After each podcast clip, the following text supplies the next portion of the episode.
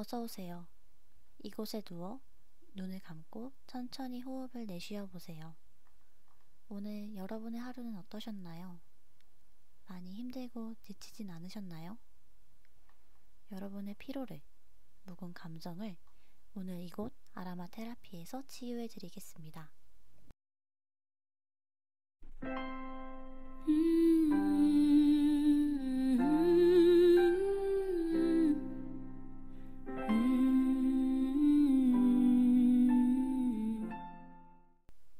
본격적으로 방송을 시작하기에 앞서 방송 청취 방법을 안내해 드리겠습니다. 아라마 테라피 방송을 피씨나 스마트폰으로 청취해 주시는 분들께서는 와이아이알비 점 연세 점 에이씨 점 케이알에서 지금 바로 듣기를 클릭해 주시면 되겠습니다. 그리고 사운드 클라우드에서 저희 방송을 비롯해 다른 방송들도 다시 들으실 수 있으니까요. 많은 관심 부탁드립니다. 저작권 문제로 다시 듣기에서 제공하지 못하는 음악의 경우 사운드 클라우드에 선고표를 올려놓도록 하겠습니다. 아라마 테라피 첫 방송에 와주신 여러분을 진심으로 환영합니다. 제가 지난 학기 인사이드 어스에서 감정의 선호, 우열을 가리지 않고 분석하는 이야기를 나눠보았는데요. 이번에는 우리를 힘들게 하는 감정들을 가만히 들여다보고 또 적절한 방법으로 치유하자는 취지에서 방송을 진행하게 되었습니다. 그리고 양해 말씀을 드리자면 본 방송은 실시간 대면으로 진행하는 것이 원칙이지만 방송 당일 제가 일이 있어 오늘만 부득이하게 녹음 방송으로 진행됩니다. 다음 시간부터는 꼭 실시간으로 여러분을 찾아뵐 것을 약속드리며 오늘 방송 시작해보겠습니다. 여러분께서는 요즘에 학교에 와보셨을까요? 듣는 분이 연세대학교 학생분이실지 아닐지는 잘 모르겠지만 어느 캠퍼스에든 봄날의 정취가 잔뜩 깃들어 있는 아름다운 풍경이 펼쳐져 있으리라 생각합니다. 학기 초의 캠퍼스는 낭만과 설렘 그 자체인 것 같습니다. 하지만 그 설렘은 동시에 새로운 시작과 낯선 환경에서 오는 긴장감이기도 합니다. 그리고 그 긴장감은 외려 우리를 두렵고 혼란스러운 상태로 만들기도 하는데요. 이런 양가적인 감정 사이에서 오늘 저희가 들여다보고 치유할 감정은 불안함입니다. 오늘 처음으로 해볼 불안함 이야기는 앞서 오늘 뗀 것처럼 새학기 증후군에 관한 이야기입니다. 아마 한 번씩은 들어보셨을 증상이라고 생각이 되는데요. 새학기 증후군이란 새로운 환경에 적응하지 못하고 불안을 느끼는 일종의 적응장애입니다. 특히 새학기를 맞아 학교에 갈 시기를 맞이하면 감기에 쉽게 걸리고 머리나 배에 통증을 느끼거나 이상한 버릇을 반복한다고 하기도 하는데요. 이는 두려움과 중압감이 스트레스로 작용해 정신 상태와 면역 체계에까지 영향을 주는 것이라고 합니다. 사실 저는 이 증후군을 보고 정말 피부로 와닿았던 게 저도 어렸을 때에는 이런 증후군을 경험한 것 같았거든요.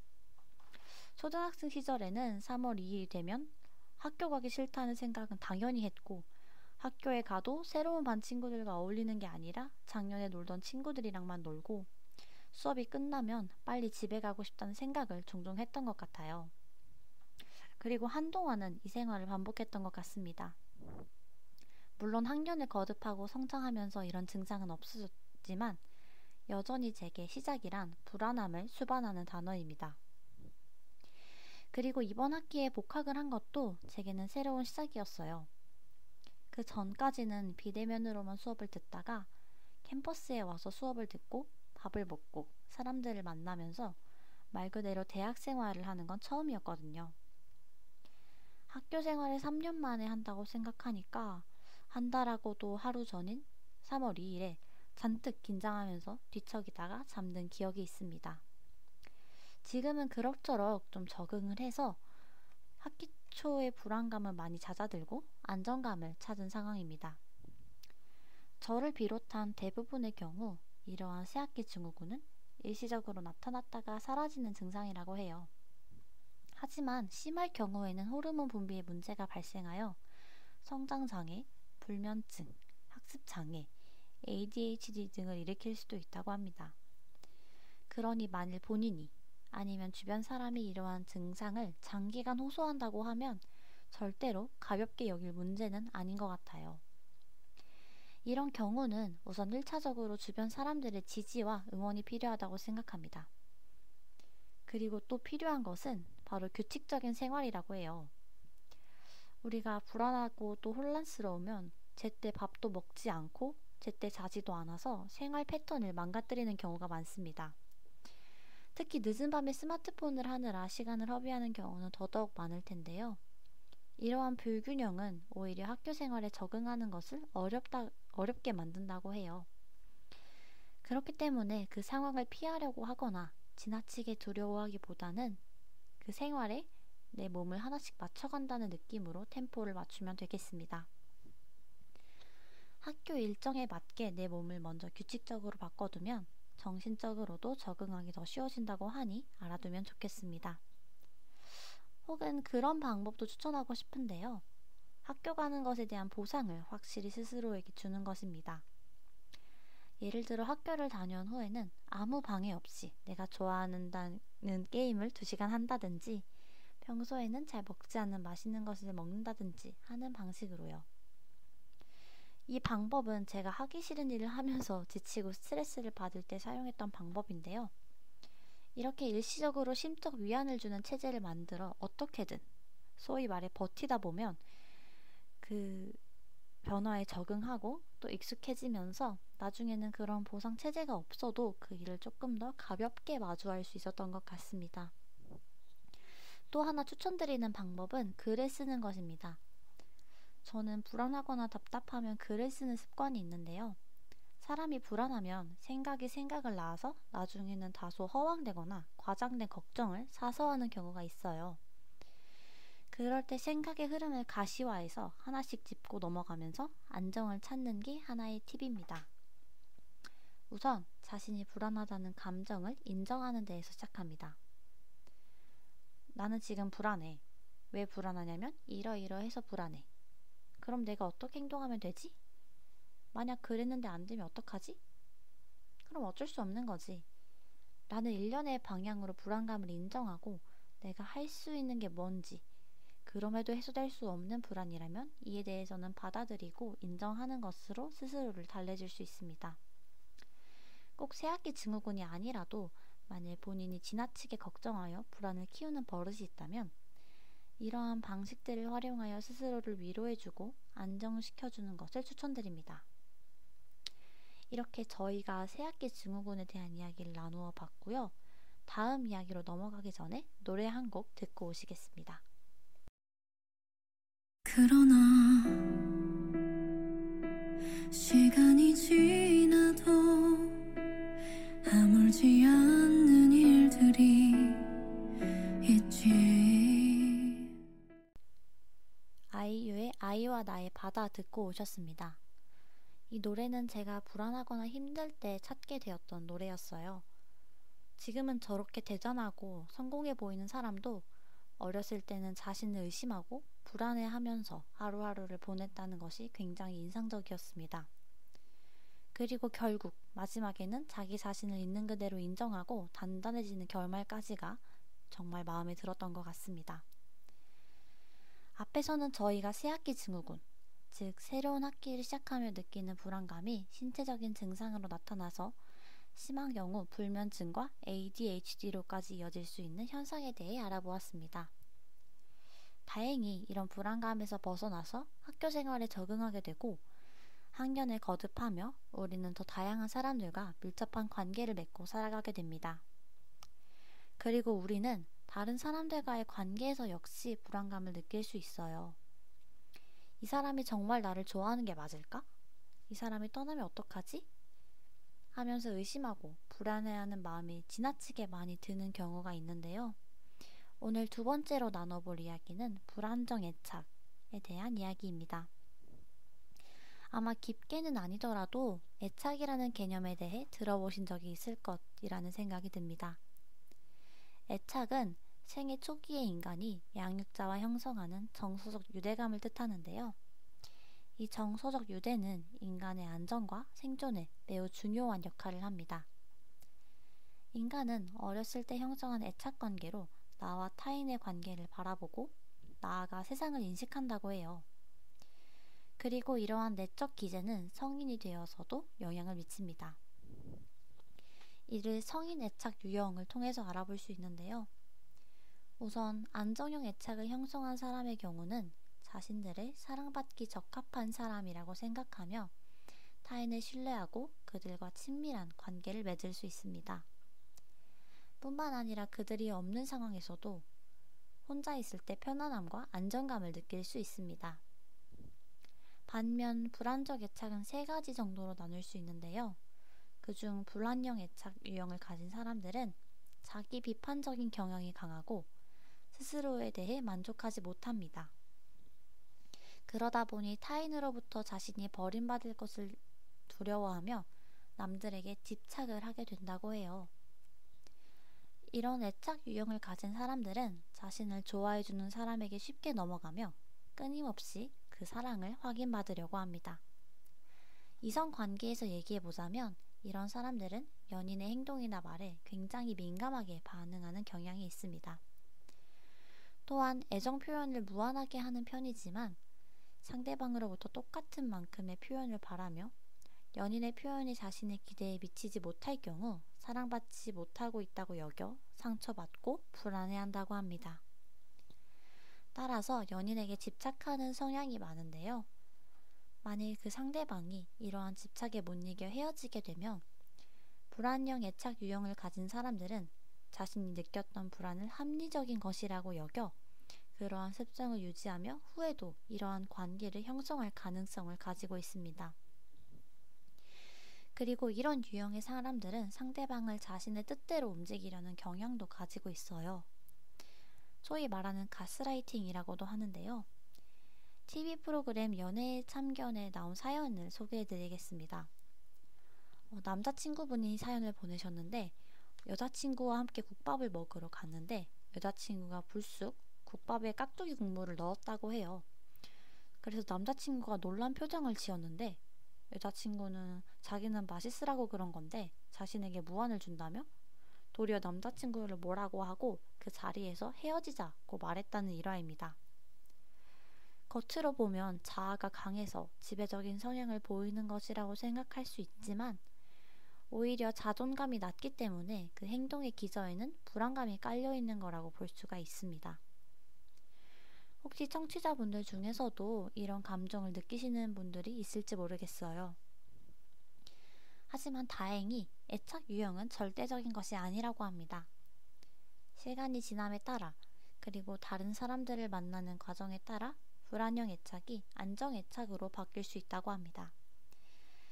그리고 스스로 할 수 있는 노력으로는 우선 자신이 그런 애착 관계를 형성하게 된 과거의 상처와 실패를 놓아주는 일이 필요하다고 해요. 만일 어렸을 적 자신이 충분한 애착을 받지 못해 외롭고 불안했던 경험이 있다면 그때 자신의 모습에서 벗어나는 것입니다.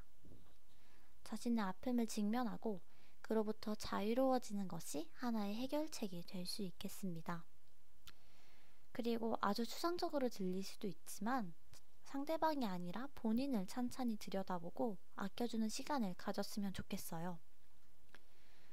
한번 본인을 들여다보고 자신의 좋은 점들을 하나씩 짚어가며 인식해보는 것입니다. 어, 뭐 예를 들면 나는 웃을 때 올라가는 입꼬리가 매력적이네? 라던가 어, 나는 블라우스랑 청바지가 잘 어울리네? 이런 식으로 세세하게 자신을 칭찬하면서 칭찬하면서 자존감을 올려보는 게 좋지 않을까 생각해요. 저도 가끔 자존감이 떨어져서 아무것도 해내지 못할 것 같은 느낌을 받기도 하는데요. 그럴 때마다 저는 제 스스로의 장점을 찾으려고 노력합니다. 그리고 제가 해냈던 성취, 이뤄왔던 일들을 생각하면서 자신감을 얻기도 해요. 뭐 예를 들면 연세대학교 합격한 일도 그런 일이 되겠는데요. 이렇게 자기 장점과 능력을 확인하다 보면 금세 자신감도 많이 회복되고 기분도 좋아지곤 했습니다. 불안형 애착 유형을 가지신 분들은 본인이 상대방을 사랑하는 만큼 스스로를 사랑해 주었으면 좋겠습니다.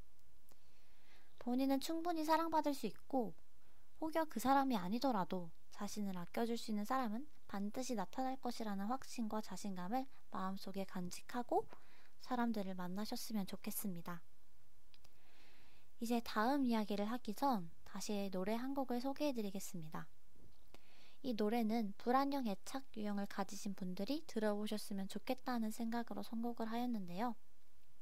어, 팝송이지만 가사 중에는 네가 이것에 대해 얘기하고 싶다면 방해하지 않을게. 네가 의심하는 방법에 대해 불평하거나 기분 나빠하지 않을게. 너는 내 사람인데 종종 네가 그걸 까먹는 것 같아. 그러니 그러지 않겠다고 약속해줄래?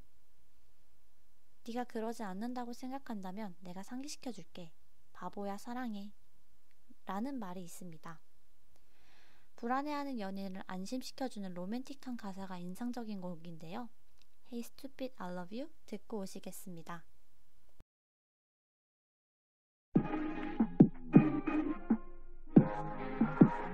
Nothing's wrong. 노래 듣고 오셨습니다.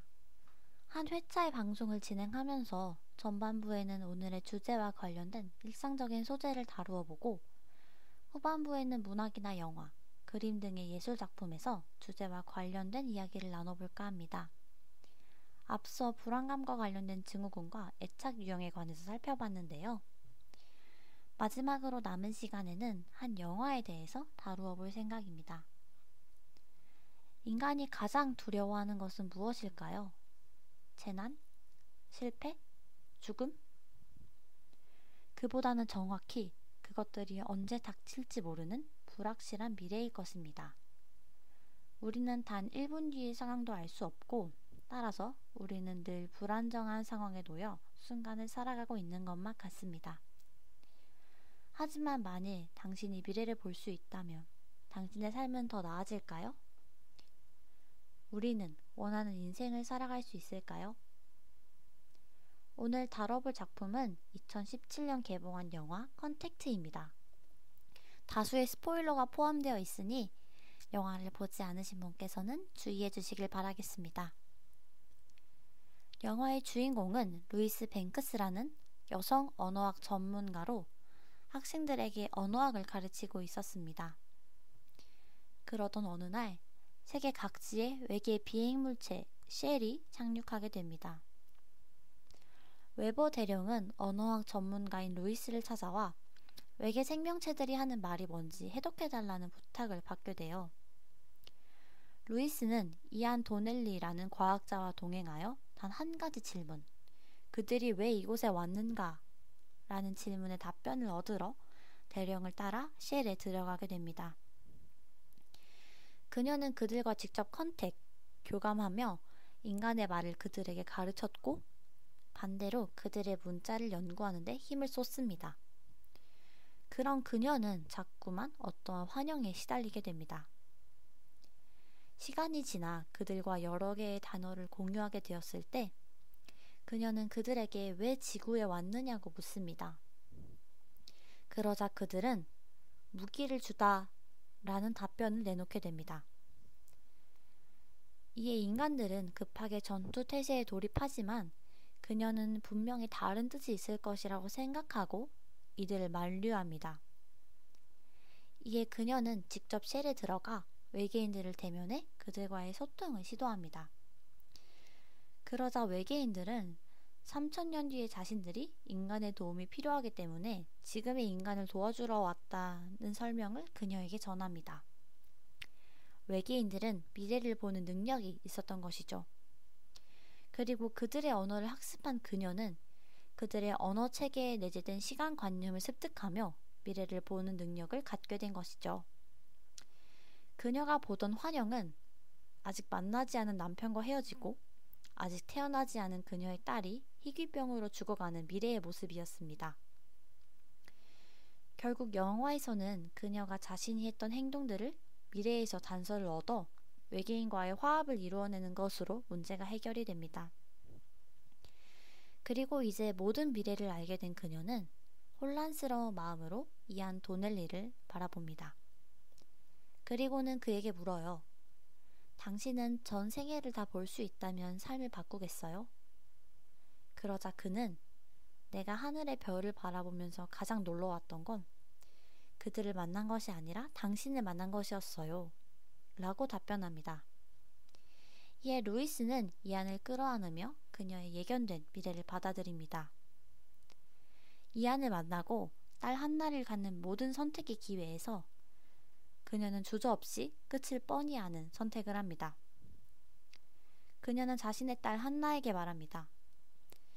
모든 여정을 알면서, 그 끝을 알면서 난 받아들여.